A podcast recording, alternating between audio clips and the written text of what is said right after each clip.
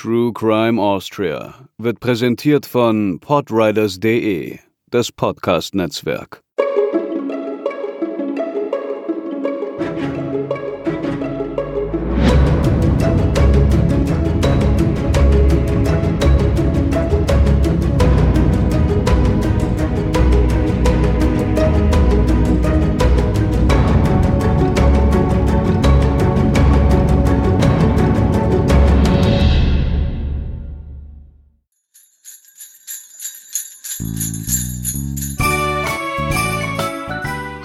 Ho, ihr Lieben! Wir begrüßen euch zur letzten 2020er Folge von True Crime Austria. Ihr habt euch bestimmt schon gewundert, dass wir uns nicht von euch in die Weihnachtszeit verabschiedet haben. Daher Überraschung, hier sind wir nochmal und zu euch sprechen wie immer Katharina und Hubertus. Hallo, frohe Weihnachten. Für uns und wahrscheinlich ja auch für euch war das ein etwas anderes Jahr und der Ausklang ist ebenso etwas anders, als wir das normalerweise gewohnt sind. Und da haben wir gedacht, wir machen eine kleine Special-Folge für euch, die ihr vielleicht im Auto, wenn ihr unterwegs seid oder gemütlich zu Hause hören könnt. Die Idee zum heutigen Fall kam uns übrigens beim Hörspiele hören. Die Folge heißt ja der illustre Klient und eventuell klingelt da bei einigen von euch schon was. Aber ich hole mal kurz aus, weil ich diesen Ideengang, wie wir jetzt diese, ich sag mal, dieses Special-Format oder diese Special-Idee entwickelt haben, ganz lustig finde. Ich höre ja zum Beispiel super gerne Grusel- und Detektivgeschichten und meine letzte große Obsession war das Gruselkabinett. Da geht es um verschiedene Geschichten, auch von klassischen Horrorautoren in Form eines Hörspiels. Und da ist dann eben Dracula dabei, Frankenstein, also wirklich so richtige Klassiker, aber auch Dinge von H.P. Lovecraft zum Beispiel. Die alte Gang ist wieder dabei. Und da treten auf jeden Fall immer mal wieder Österreicher auf. Und zwar meistens, indem sie Melange bestellen. Das fand ich dann immer ganz lustig, weil es komplett unterschiedliche Konstellationen sind in Gruselschlössern, auf Reisen. Und dann habe ich drüber nachgedacht, was diese Figuren eigentlich ansonsten noch so ausmacht. Also zum Beispiel, warum sind sie in diesen Konstellationen dabei? Und woher kennen dann zum Beispiel die Leute, die da in England auf diesem Schloss sind, die Österreicher, die dabei sind? Ich könnte mir denken, dass es daran liegen kann, dass anders wie heute damals Österreich als noch Kaiserreich, als wirklich großer Staat innerhalb des europäischen Staatengefüges einfach einen ganz anderen Impact hatte. Das ist so wie heute im Zweifel immer ein Russe, ein Amerikaner und ein, was weiß ich, ein Franzose genannt werden in den klassischen Witzen, weil die einfach überall auf der Welt als Figuren bekannt sind oder als Stereotype. Und damals waren es in Europa dann eben die Briten, die Franzosen, die Preußen Was und ich nur die meine, ist ja eben, warum gerade dieser Stereotyp? Also natürlich ist Melange für Österreich was Besonderes, aber was macht denn eigentlich diese Figur ansonsten noch aus, wenn sie sich dann sozusagen schon identifiziert hat? Wir hatten auch gerade das Beispiel, dass wir Mord im Orient Express gesehen haben. Und da gab es auch eine recht lustige Szene mit jemandem, der so getan hat, als wäre er ein Österreicher und der sich dann dadurch enttarnt hat, dass er Sahne gesagt hat. Mhm. Was ich von, von äh, Willem Dafoe war, dass er es gespielt hat, fand ich gar nicht schlecht. Ich fand den Film auch, oder wir fanden den Film auch gar nicht so schlecht, wie die Kritiken vermuten lassen. Ja, auch was sehr Klassisches von Agatha Christie. Ich habe tatsächlich noch nicht so viele Kritiken dazu angeschaut, aber ich weiß noch, dass der Film damals gar nicht so für gut befunden wurde und habe mich dann eben gefragt, ob das mit an der Story liegt, die eben wieder so ein klassisches Kammerspiel von ihr ist. Weil ich meine, das, das ist ja vorgegeben, die Rahmenhandlung steht ja. Und was draus gemacht wurde, fanden wir, wie gesagt, gar nicht so schlecht. Aber mal weg von dieser kleinen Einführung es war auf jeden Fall ganz spannend, in welchen Konstellationen dann eben diese Geschichten stattfanden. Und als das Gruselkabinett durchgehört war, habe ich mich dann einem anderen Klassiker zugewandt, nämlich Sherlock Holmes. Mein Holmes ist ja definitiv Benedict Cumberbatch. Ich glaube, bei Hubertus Surprise. ist das eher der Robert Downey Jr. Ich fand die Inszenierung von Guy Ritchie der diese beiden Filme gemacht hat, fand ich immer großartig. Diese Dynamik von Robert Downey Jr. als ein bisschen anarchischer Holmes und Jude Law als Dr. Watson, der, der den wirklich aufwertet. Also bei ihm ist Dr. Watson kein debiler Stichwortgeber oder devoter Anhänger von Holmes, der ihm nur hinterhergeiert, sondern ist halt wirklich eine stark, ein starker Charakter. Und diese Dynamik dieses Duos, die fand ich super, hat mir total gefallen. Und natürlich, ich weiß, die beiden Filme sind sehr viel mehr auf Action ausgelegt und da kracht es auch ordentlich und vor allem dieser grandios rasante Soundtrack trägt dazu bei. Ich fand die trotzdem, ich fand die sehr erfrischend. Mir haben die sehr gefallen. Und deswegen Robert Downey Jr. als anarchischer Holmes wäre im Moment mein Liebster. Wenn es so bekannte popkulturelle Adaptionen gibt, vergisst man ja gerne mal, was dahinter steht. Und das ist im Falle von Sherlock Holmes ja eine literarische Reihe, nämlich von Arthur Conan Doyle. Und dabei traf ich eben auch auf Adelbert Gruner. Das heißt für euch, liebe Hörerinnen und Hörer, wir nehmen euch heute mit in einen Kriminalfall, der sich ursprünglich auf dem Papier abgespielt hat. Zur Feier von Weihnachten und zum Zelebrieren dieser Hörspielfassung, über die wir heute sprechen, wollen wir heute auch etwas zum Hören an euch verlosen. Der Audiothriller Hideaway, den wir in Folge 9 jetzt schon einmal vorgestellt haben, der wurde uns von Europa noch einmal als CD-Box zugeschickt und die möchten wir gerne an euch weitergeben. Dazu wie immer aber am Ende der Folge mehr. Kommen wir wieder zu unserem illustren Klienten. Der ist auch unter anderen Titeln bekannt, und zwar das chinesische Porzellan, der berühmte Klient, der vornehme Klient, der erlauchte Klient, eben je nachdem, welche Ausgabe oder Übersetzung man vor sich hat. Sherlock Holmes und Dr. Watson werden darin von einem offenbar sehr reichen, aber anonymen Klienten kontaktiert, der eine Hochzeit verhindern will. Lady Violet de Merville hat sich in den österreichischen Baron Gruner verliebt, der aber kein unbeschriebenes Blatt ist. Aus Angst um ihr Leben soll sie vor einer Hochzeit mit ihm bewahrt werden. Und wie das vonstatten geht, das erzählen wir euch jetzt. Die Geschichten von Sherlock Holmes entstehen ja generell dadurch, dass Dr. Watson sie alle ganz fleißig aufschreibt. Und bei der des illustren Klienten handelt es sich um eine, bei der Holmes eher widerwillig zugestimmt hat, obwohl Watson sagt, dass sie als einer der Höhepunkte von Holmes Karriere beschrieben werden könnte. Unser heutiger Fall beginnt am 3. September 1902 an einem türkischen Dampfbad. Das ist übrigens schon mal ein ganz lustiger Fakt, denn in vorherigen Folgen war Holmes eher abgeneigt, Watson dahin zu begleiten. Der hat das gerne mal benutzt, um sich eben zu entspannen nach einem harten Arbeitstag. Und da war Holmes eher kritisch damit, aber an diesem Tag sitzen sie eben gemeinsam dort und Holmes präsentiert eine Nachricht, die er erhalten hat. Sir James Damery empfiehlt sich Mr. Sherlock Holmes und beabsichtigt, ihn morgen um 16.30 Uhr aufzusuchen. Sir James erlaubt sich zu erwähnen, dass die Angelegenheit, in der er Mr. Holmes zu konsultieren wünscht, höchst delikat und überdies äußerst wichtig ist. Er hofft daher zuversichtlich, dass Mr. Holmes sein Bestes tun wird, diese Unterredung zu gewähren und dass er dies durch einen telefonischen Anruf im Carlton Club bestätigt. Natürlich hatte Holmes das Treffen bestätigt. Wie bei jedem neuen Fall war er erstmal total freudig, dass es wieder etwas zu tun gab. Er war sich allerdings nicht sicher, ob das nicht nur eine Finte war. Den Sir James Damery kannte man nämlich dafür, dass er delikate Angelegenheiten in höheren Kreisen zu klären versuchte, vor allem wenn diese eben nicht in der Zeitung erscheinen sollen. Daher war von Anfang an nicht ganz klar, wofür jetzt jemand, der so geschickt und diplomatisch ist, eigentlich Hilfe benötigte. Watson, der zu der Zeit übrigens nicht mehr in der berühmten Baker Street wohnte, sondern schon ein eigenes Domizil bezogen hatte, kam pünktlich zur Verabredung mit Damery zu Holmes. Der Ire wurde als gut gelaunt und gut gekleidet beschrieben, mit einer sanften Stimme und einnehmender Persönlichkeit. Und er kam auch direkt zur Sache. Es ginge um den vielleicht gefährlichsten Mann in Europa. Für Sherlock Holmes war das freilich nichts Neues. Nach Gegenspielern wie dem durch Serie und Film bekannten Professor Moriarty oder Sebastian Moran konnte er dann nur müde lächeln, aber sein Interesse war natürlich geweckt. Moran ist einigen vielleicht weniger geläufig. Das war wohl der Stabschef von Moriarty und der taucht zum Beispiel auch in dem Fall Das leere Haus auf. Interessant ist, dass dieser Adelbert Baron Gruner beschrieben wird als fast so oder genauso gefährlich wie Moriarty selber.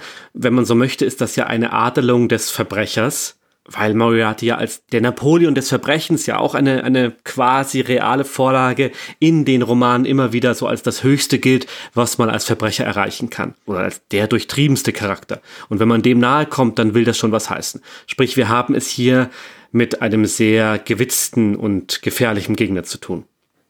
Damery fragte daraufhin, Haben Sie schon einmal von Baron Gruner gehört?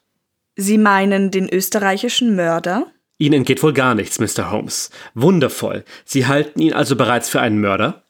Es gehört zu meinem Beruf, die Verbrechen auf dem Kontinent eingehend zu verfolgen. Wie könnte jemand, der irgendetwas über die Geschehnisse in Prag gelesen hat, noch an der Schuld dieses Mannes zweifeln? Es war doch lediglich ein juristischer Kunstkniff und der verdächtige Tod eines Zeugen, was ihn rettete. Ich bin so sicher, dass er seine Frau getötet hat, als sich der sogenannte Unfall am Splüngenpass ereignete, als ob ich ihm dabei zugeschaut hätte. Ich wusste auch, dass er nach England gekommen war, und mir schwante bereits, dass er mir früher oder später zu schaffen machen würde. Nun, was hat Baron Gruner denn angestellt? Ich nehme doch an, man hat nicht diese alte Tragödie wieder aufgegriffen? Nein, es handelt sich um etwas Ernsteres. Ein Verbrechen zu ahnden ist wichtig, aber es zu verhindern ist noch wichtiger. Es ist schrecklich, Mr. Holmes, wenn man erkennt, wie sich ein entsetzliches Ereignis, eine grässliche Situation vor den eigenen Augen anbahnt, wenn man aber klar begreift, wohin das führen muss und dennoch gänzlich außerstande ist, es abzuwenden. Der Vermittler Damery appellierte an Holmes Mitgefühl. Es ging nämlich um den General de Merville und seine einzige Tochter, ein tolles Mädchen, wie er dann auch ausführlich beschrieb, würde sich in den Klauen des Satans befinden, genauer besagtem Baron Gruner, denn sie hätte sich in ihn verliebt. Was dazu beitrug, war, dass der Baron ein wahrer Frauenmagnet war. Attraktiv, gebildet, höflich und dazu auch noch mit einer sanften Stimme gesegnet. Die Frauen würden ihm sogar zu Füßen liegen, was er dann wohl auch dankend annahm. Das Problem an der Sache war, dass Lady Violet so in ihn vernarrt war, dass sie das alles ausblenden würde. Die beiden hatten sich auf einer Yachtreise im Mittelmeer kennengelernt und seitdem war sie ihm verfallen und wollte ihn schon im nächsten Monat heiraten. Und da sie volljährig war, konnte sie das auch frei entscheiden. Nun sollte man ja meinen, es würde genügen, wenn sie von dem vorherigen Unfall oder eben auch Nicht-Unfall wüsste, doch Baron Gruner hatte ihr bereits alles erzählt und es dabei so gedreht, dass er als der Gute dastand. Das heißt, wenn jetzt jemand versuchen würde, mit der Information auf sie zuzukommen, würde sie das gar nicht glauben, weil ihr Verlobter hätte sich ihr ja schon offenbart. Der General de Merville wäre aus Gram über diesen Umstand geradezu zusammengefallen und könne es daher nicht mit einem brillanten, kräftigen Halunken wie diesem Österreicher aufnehmen. Nachdem diese Grundfakten also feststanden, lag der Verdacht nahe, dass Gruner, der offenbar auch aus dem Erbe der verstorbenen Frau lebte, ähnliches mit Miss Violet vorhatte. Nachdem Holmes erst ablehnte, als man ihm den Namen des Auftraggebers aus guten Kreisen nicht verraten wollte, hatte er durch den neuen Gegenspieler nun doch einiges Interesse an dem Fall. Damery wusste dann noch einige andere Details über den Baron zu berichten. Er frönte wohl einigen kostspieligen Hobbys. Als Pferdezüchter hätte er sich einmal beim Polo versucht, musste diese Ambition dann aber ruhen lassen, nachdem die Prager Mordaffäre über ihn hereingebrochen war. Er wäre als Künstler aktiv und würde auch selbst Bücher und Gemälde sammeln. Und eine ganz besondere Leidenschaft war darüber hinaus seine Hingabe zu chinesischem Porzellan. Durch seine Expertise hatte er sich in dieser Sparte einen wirklichen Namen gemacht und sogar ein Buch darüber geschrieben. Holmes ließ sich die Kontaktmöglichkeiten von Damery aufschreiben und begann, seine eigenen Quellen anzuzapfen. Zu denen gehörte zum Beispiel Shinwell Johnson. Der war bereits zweimal im Gefängnis und konnte durch seinen in Anführungszeichen guten Unterweltruf bei allen Halunken ein- und ausgehen. Niemand wusste, dass Holmes ihn als Spitzel ins Vertrauen zog und da die Fälle des Detektivs oft außerhalb der Öffentlichkeit stattfanden, blieb das auch so. Außerdem wählte Holmes den direkten Weg, er stellte sich den Baron vor. Watson war davon verständlicherweise irritiert, aber Holmes war Feuer und Flamme. Er ist ein vortrefflicher Gegner, eiskalt, mit seidenweicher Stimme. Er wirkt besänftigend, wie eine ihrer ärztlichen Autoritäten und ist gleichwohl giftig wie eine Kobra. Er besitzt Lebensart, ein echter Aristokrat des Verbrechens, der einem obenhin den Nachmittagstee anbietet, während darunter die Grausamkeit des Grabes lauert. Der Baron wusste über Holmes bereits Bescheid, und er ahnte auch direkt, warum er ihn aufsuchte. Daher mahnte er ihn zur Vorsicht, Holmes solle sich aus der Sache lieber herausnehmen. Um das zu untermalen, führte er auch das Schicksal eines Agenten aus Frankreich an, der nach einem Überfall auf offener Straße zum Invaliden geprügelt wurde, nachdem er sich in Gruners Angelegenheiten eingemischt hatte. So bestand also der erste Kontakt zwischen dem Detektiv Sherlock Holmes und seinem neuen Widersacher Adelbert Gruner. Kurz darauf hatte auch Johnson einen schnellen Erfolg in der Londoner Unterwelt zu vermelden und er brachte Kitty Winter mit zu Holmes und Watson. Es handelte sich bei ihr um eine junge Frau, gezeichnet vom Leben in weniger guten Kreisen, mit einem inneren Feuer, wie sie beschrieben wurde. Sie machte schnell deutlich, dass sie den Baron zur Strecke bringen wollte. Watson sah in ihr Hass in einer Intensität, zu der Frauen nur selten und Männer wohl nie fähig sind. Sie selbst hatte einmal eine Beziehung zum Baron gehabt, doch der hatte sie nur benutzt. Dadurch sei sie zu dem geworden, was sie heute sei. Dass er nun auch noch eine andere Närrin heiraten wollte, konnte sie nicht fassen. Nach dem Geständnis des Mordes oder Unfalls, je nachdem, welche Sichtweise man betrachtet, in Prag, wäre das doch Beweis genug für seine Boshaftigkeit. Allerdings gab sie zu, habe sie ihn selbst ja auch nicht verlassen, selbst als sie ein oder zwei Morde nebenbei mitbekam. Was dann den Ausschlag gab, war ein braunes Lederbuch mit Goldwappen, das der Baron sonst sehr gut verwahrte. Darin enthalten war eine Sammlung. Dieser Mann sammelt Frauen wie andere Leute Falter oder Schmetterlinge, und er ist ebenso stolz auf seine Sammlung. In dem Buch war alles drin. Schnappschüsse, Namen, ausführliche Beschreibung, einfach alles über sie. Ein hundsgemeines Buch war das. Ein Buch, wie es nicht einmal jemand aus der Gosse hätte zusammenstellen können. Seelen von mir zugrunde gerichtet, das hätte er oben drauf schreiben können, wenn er gewollt hätte. Kitty beschrieb den Aufbau des Hauses vom Baron und den Platz, an dem zumindest sie das Buch damals gesehen hatte. Sie war auch bereit, bei der Ergreifung des Barons zu helfen. Geld wollte sie nicht dafür, sie wollte diesen Mann nur im Dreck liegen sehen. Kitty Winter kam also mit zum Treffen von Holmes und Miss Violet. Die Generalstochter wirkte entrückt wie eine helle Gestalt auf einem mittelalterlichen Gemälde, wie eine Schneestatue auf einem Berg wird sie beschrieben. Natürlich hatte Gruner seine Verlobte schon instruiert, hatte sie vorbereitet, sie war kühl und wusste, worum es geht. Außerdem machte sie deutlich, dass dieses Treffen nur auf Bitten ihres Vaters zustande kam. Es ist ja bekannt, dass Sherlock Holmes alles andere als ein Frauenfreund ist und die geistige Stärke streng über Gefühle stellt, dabei aber nicht darum verlegen war, Frauen stets Ersteres abzusprechen. Gegenüber Watson gab er aber zu, dass er sich in diesem Fall fühlte, als würde er mit seiner eigenen Tochter sprechen. Er redete auf sie ein und ersparte ihr keine Details. Doch die Antwort blieb reserviert. Gruner hätte ihr schon alles gesagt und die Verleumdungen seien hier nun genug. Seine stürmische Vergangenheit hätte nichts mit der gegenseitigen Liebe zu tun. Holmes wäre ohnehin nur ein Söldner, der für genügend Geld vermutlich auch auf die andere Seite gehen würde und für die arbeiten täte. Nur was Kitty bei dem Gespräch zu suchen hatte, wusste Miss Violet nicht. Kitty Winter geriet darauf in Rage und schlug ihr die ganze Wahrheit schonungslos ins Gesicht dass sie Grunas Liebhaberin gewesen wäre, so wie hundert andere auch, dass er sie zu Fall gebracht hatte und dies auch mit Miss Violet tun würde, wenn er sie nicht sogar ins Grab brächte. Die drei Morde wären längst nicht alle gewesen. Und sie würde dies nicht aus Liebe zu der Konkurrentin sagen, die sei ihr egal, aber sie wolle darauf hinweisen, dass es Miss Violet vermutlich noch schlimmer gehen würde als ihr selbst. All diese Szenen hatte Sherlock Holmes Dr. Watson bei einem gemeinsamen Zusammentreffen geschildert und daraufhin verabschiedete sich der Doktor und begegnete dem Fall am nächsten Tag auf eher unangenehme Weise wieder, nämlich auf einem Plakat, auf dem stand Mordanschlag auf Sherlock Holmes.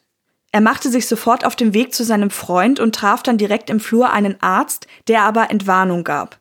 Ruhe sei wichtig, aber ansonsten sei es zum Glück nicht lebensbedrohlich. Ganz im Gegensatz allerdings zu den Zeitungsartikeln, die in der Folge erscheinen sollten. Holmes Plan war es nämlich, die Verletzungen maßlos zu übertreiben, um den Gegner, den Baron, in Sicherheit zu wiegen. So erschienen also in den folgenden sechs Tagen die düstersten Artikel, während der Detektiv in Wahrheit mehr und mehr zu Kräften kam. Am siebten Tag fand Watson neben übertriebenen Berichten aber auch noch einen wirklich beunruhigenden, der den Fall ins Wanken brachte. In drei Tagen würde von Liverpool aus ein Schiff nach Amerika ablegen, auf dem auch Baron Gruner Passagier sein würde. Und zwar noch vor seiner Hochzeit mit Miss Violet.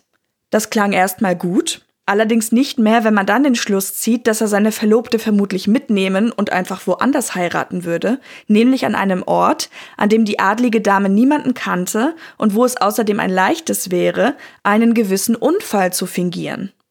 So bat Holmes Watson um einen Gefallen. Er solle sich 24 Stunden mit chinesischer Keramik vertraut machen. Watson paukte ununterbrochen, Und er beschreibt es, da erfuhr ich von den Kennzeichen der großen Dekorationskünstler, vom Geheimnis zyklischer Daten, von Stempeln der Hongwu und den Schönheiten der Jung-Yu-Zeit, von den Schriften des Taijing und den Herrlichkeiten der primitiven Periode der Sung- und Yuan-Dynastien. Während die Zeitungen noch schrieben, dass Holmes so gut wie im Sterben lag, holte Watson sich den nächsten Schritt des Plans ab.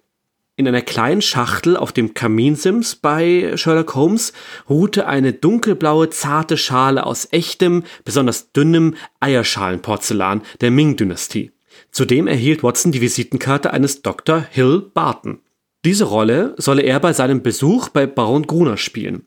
Als Experte für chinesische Keramik solle er sich dort vorstellen und angeben, dieses wertvolle und seltene Stück Porzellan verkaufen zu können. Holmes betonte, wie wertvoll ein komplettes Service aus diesem Eierschalenporzellan wäre und dass eines in dieser Ausführung außerhalb des chinesischen Kaiserpalastes vermutlich nicht einmal existieren würde. Watson bzw. nun Barton hätte als Sammler von Gruner gehört und wäre bereit, ihm ein solches Service zu überlassen. Die Schale wäre nur als ein erster Beweis der Existenz und Echtheit zu verstehen. Und so machte sich Dr. Barton, Arzt und Keramiksammler, also auf den Weg zur Villa des Barons. Der residierte königlich und stand gerade vor seiner eigenen Sammlung, als der Gast eintrat. Während er die blaue Schale begutachtete, konnte Watson sein Äußeres studieren. Er war ohne Zweifel ein bemerkenswert gut aussehender Mann. Der europäische Ruf seiner Schönheit war vollauf gerechtfertigt. Er war zwar nicht mehr als mittelgroß, jedoch von anmutiger und kräftiger Statur. Sein Gesicht war olivenfarbig, fast orientalisch, mit großen, dunklen, verträumten Augen, die auf Frauen zweifellos eine unwiderstehliche Faszination ausüben konnten. Sein Haar und das Schnurrbart waren rabenschwarz. Letzteren trug er kurz, gezwirbelt und sorgfältig gewichst. Seine Züge waren regelmäßig und angenehm, mit Ausnahme des geraden, dünnlippigen Mundes. Wenn ich jemals den Mund eines Mörders gesehen habe, dann hier eine grausame, harte Scharte im Gesicht, zusammengepresst, unerbittlich und schrecklich. Er war schlecht beraten, den Schnurrbart so zurechtzustutzen, denn sein entblößter Mund war ein Gefahrensignal der Natur zur Warnung seiner Opfer. Seine Stimme war einnehmend, seine Manieren vollendet. Sein Alter hätte ich auf etwas über 30 geschätzt, wie wohl später aus seinen Unterlagen hervorging, dass er 42 war. Nein, man kann natürlich nicht am Mund einen Mörder erkennen, aber in der zweiten Hälfte des 19. Jahrhunderts war die Diskussion darüber, ob man äußere anatomische Merkmale nicht direkt auf Charaktermerkmale ummützen könne, in vollem Gange. Der Baron war fertig mit dem Inspizieren dieser Ming-Schale und er war sich sicher, dass sie echt war. Doch woher hatte der Doktor sie? Watson, aka Barton, schlug sich gut. Er verwies auf Gutachter und Banken, versprach Sicherheiten für einen Handel und versuchte Gruner wirklich einzulullen.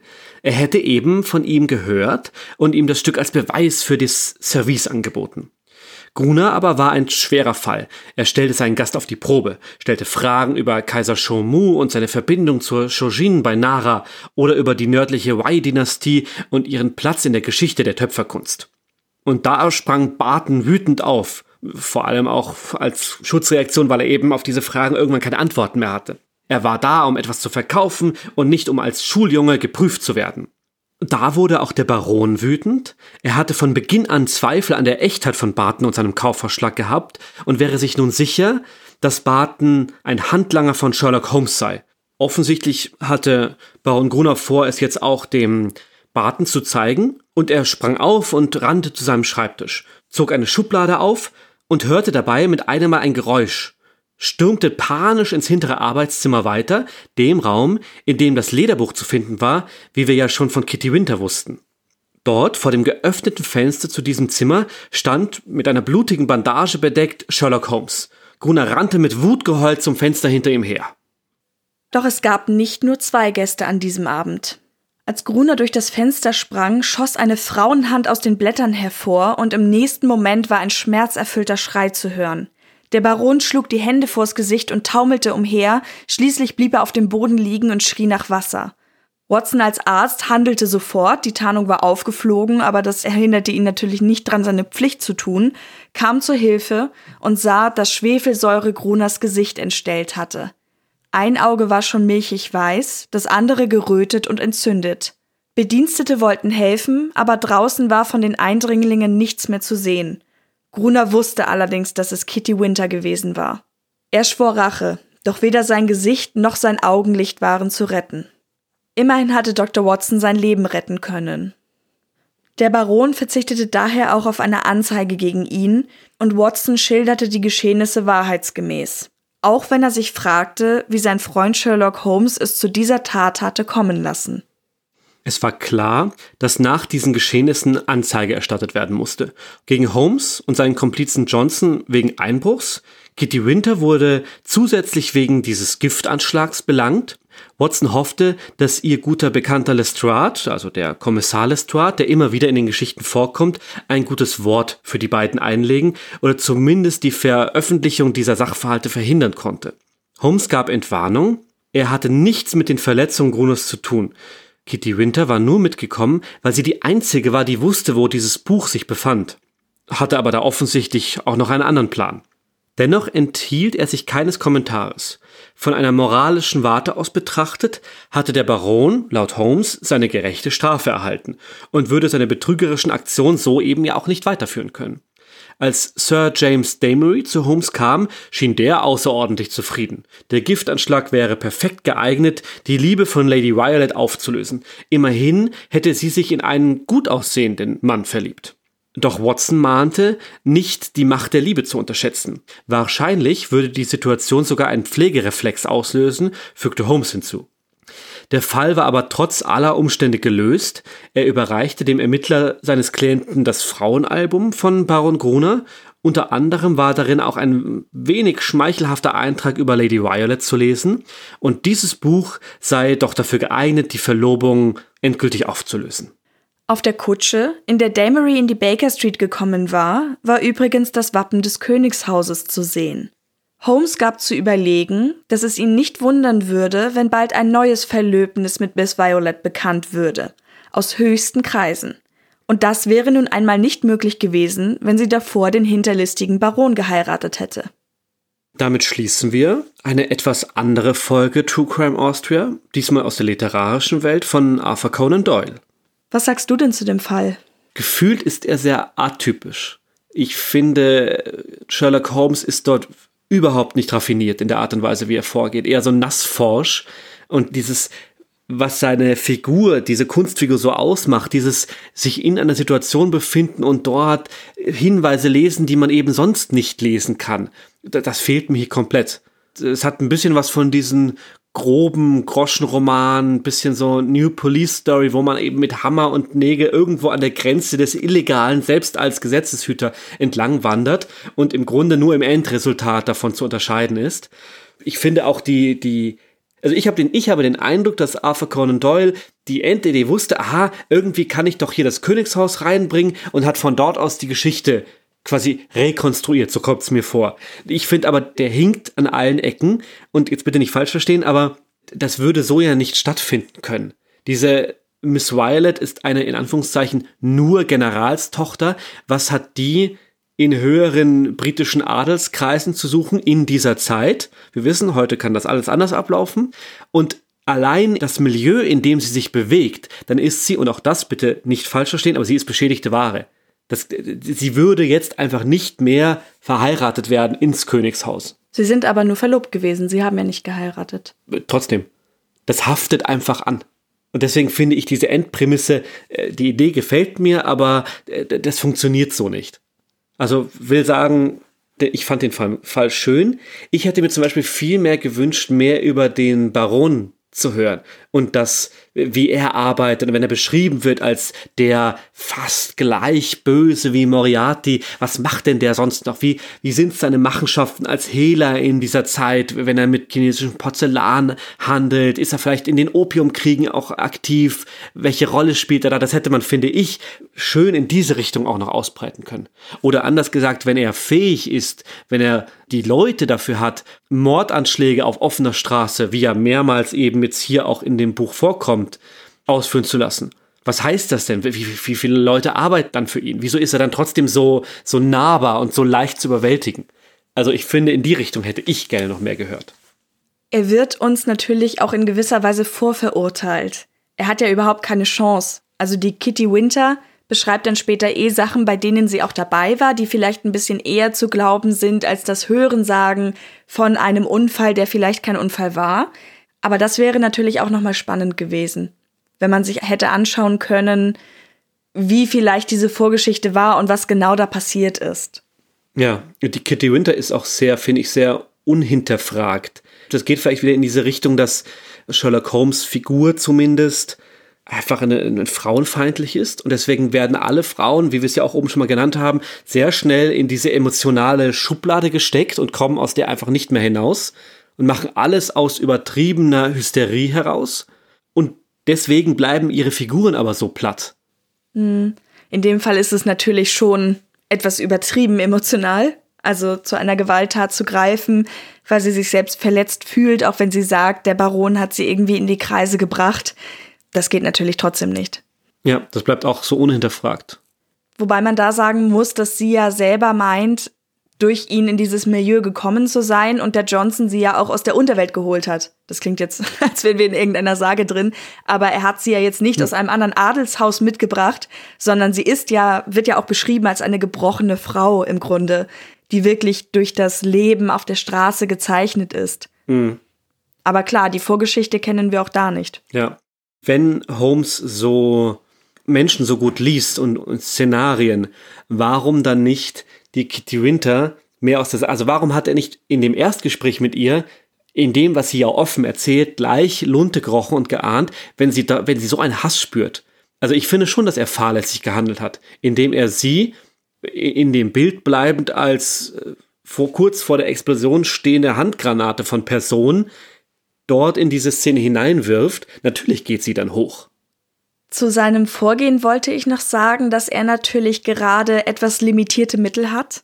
Einerseits, weil er sich selber schützen muss, indem er verborgen bleibt, und andererseits, indem er eben auch die anderen benutzt, um das für ihn zu machen.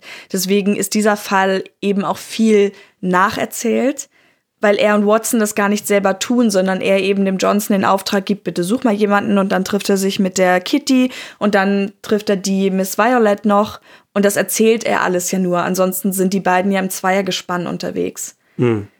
Was mich aber insgesamt an dem Fall, glaube ich, am meisten gestört hat, ist tatsächlich die Violet. Also abgesehen davon, ob es jetzt wirklich historisch akkurat wäre, dass sie irgendwie ins Königshaus einheiraten kann oder so.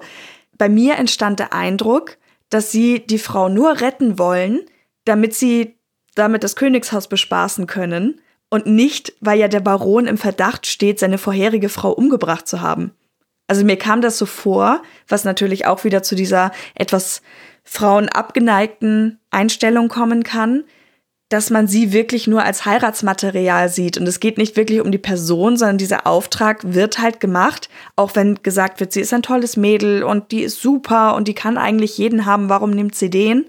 Bleibt sie übrig als die, die einfach weiter verheiratet werden soll und nicht als die, die beschützt werden soll, weil man nach ihrem Leben trachtet, eventuell. Von dem Damery ausgehend. Genau, beziehungsweise dem Auftraggeber, den man ja bis zum Ende nicht kennt. Mhm. Aber gut, für sie ist es im Endeffekt gut gelaufen. Sie kann dann vielleicht schön heiraten. Wir haben leider nicht gefunden, ob sie in einer späteren Folge nochmal auftaucht und ob man dann weiß, ob das alles so geklappt hat. Gruner selber hat natürlich ein weniger schönes Ende gefunden und auch sogar eins der brutalsten, die bis zu dem Fall in den originalen Sherlock Holmes Fällen vorkamen. Eine Theorie, die ich dabei hatte, war zum Beispiel, wenn er so genial ist und jetzt ist er auch noch quasi zum Monster gemacht worden durch diesen Angriff. Ist das vielleicht so eine Erschaffenstheorie für einen neuen Bösewicht oder so? Ich glaube, er kommt in der Reihe nicht mehr vor. Wenn es eine Serie wäre und sie heute gemacht worden wäre, dann würde es garantiert so, so laufen.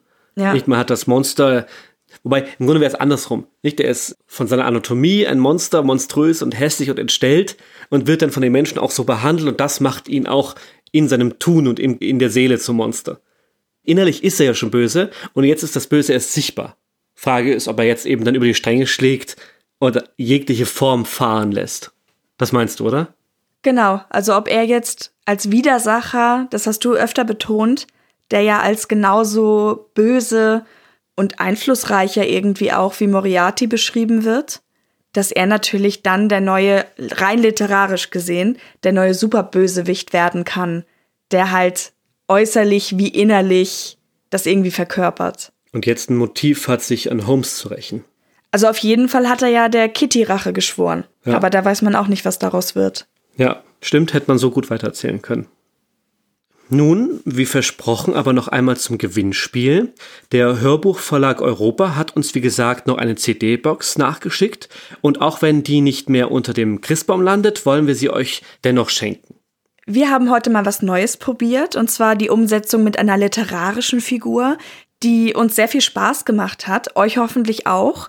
Und sollten wir da mal den ein oder anderen weiteren Bonus in die Richtung machen, wäre es doch super, wenn ihr uns schon mal ein paar Wünsche zusendet.